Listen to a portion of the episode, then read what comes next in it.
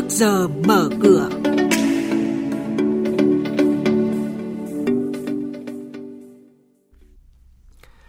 Thưa quý vị, ờ, chuyên mục trước giờ mở cửa hôm nay có những nội dung đáng chú ý sau. Đại biểu Quốc hội đề nghị xem xét mức đặt cọc giao dịch bất động sản hình thành trong tương lai. Hơn 100.000 doanh nghiệp thành lập mới sau 8 tháng. Thị trường chứng khoán phiên giao dịch hôm qua, VN Index tăng điểm. Và sau đây là nội dung chi tiết. Thưa quý vị và các bạn, tiếp tục chương trình làm việc sáng qua, tại hội nghị đại biểu Quốc hội hoạt động chuyên trách, các đại biểu Quốc hội đã xem xét cho ý kiến về một số vấn đề lớn còn ý kiến khác nhau đối với dự án luật kinh doanh bất động sản sửa đổi lần này. Một số đại biểu Quốc hội đề nghị đối với quy định mua bất động sản hình thành trong tương lai cần xem xét về quy định mức đặt cọc khi giao dịch. Bà Nguyễn Minh Tâm, đại biểu Quốc hội tỉnh Quảng Bình cho rằng Tại dự thảo á, thì chúng ta đang quy định những mức đặt cọc tối đa là 10%. Thì ở đây thì tôi đề nghị cơ quan soạn thảo cũng cân nhắc để xem xét, cũng nên quy định cái mức tối thiểu. Lý do ở đây thì tôi à, nghĩ rằng đó là để tránh cái tình trạng số tiền đặt cọc quá thấp thì cũng sẽ dễ dẫn đến cả khách hàng và nhà đầu tư cũng sẽ dễ dàng chấp nhận để bỏ cọc. Mới đây, làn sóng giảm lãi suất huy động tại các ngân hàng liên tiếp giảm sâu ở nhiều kỳ hạn, trong đó nhiều ngân hàng giảm từ 0,2 đến 0,7 điểm phần trăm đối với tất cả các kỳ hạn. Lãi suất cao nhất tại các ngân hàng này giảm từ 6,3% một năm xuống còn 5,8% một năm, áp dụng cho tiền gửi kỳ hạn từ 12 tháng trở lên. Riêng Agribank chỉ áp dụng cho kỳ hạn 12 tháng. Lãi suất kỳ hạn 1 và 3 tháng giảm xuống mức 3% một năm và 3,8% một năm kỳ hạn 6 tháng còn 4,7% một năm. Lãi suất huy động tại các ngân hàng liên tiếp giảm sâu ở nhiều kỳ hạn. Đến nay, chỉ còn đếm trên đầu ngón tay, ngân hàng niêm yết lãi suất trên 7% một năm. Số liệu mới công bố từ Tổng cục Thống kê cho biết, trong tháng 8, cả nước có hơn 14.000 doanh nghiệp thành lập mới, với số vốn đăng ký là 135.300 tỷ đồng. Bên cạnh đó là 6.300 doanh nghiệp quay trở lại hoạt động. Tính chung 8 tháng của năm nay, cả nước có 103.700 doanh nghiệp đăng ký thành lập mới, với tổng vốn đăng ký là 969.600 tỷ đồng. Cũng trong 8 tháng qua, cả nước có 45.700 doanh nghiệp quay trở lại hoạt động. Như vậy, bình quân một tháng có 18.700 doanh nghiệp thành lập mới và quay trở lại hoạt động.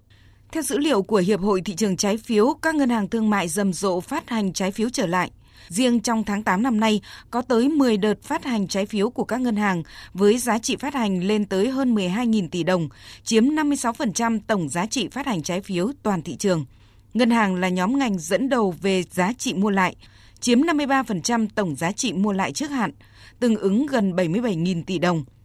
Về trái phiếu doanh nghiệp đến hạn, trong những tháng còn lại của năm nay, tổng giá trị trái phiếu sẽ đến hạn là gần 128.000 tỷ đồng.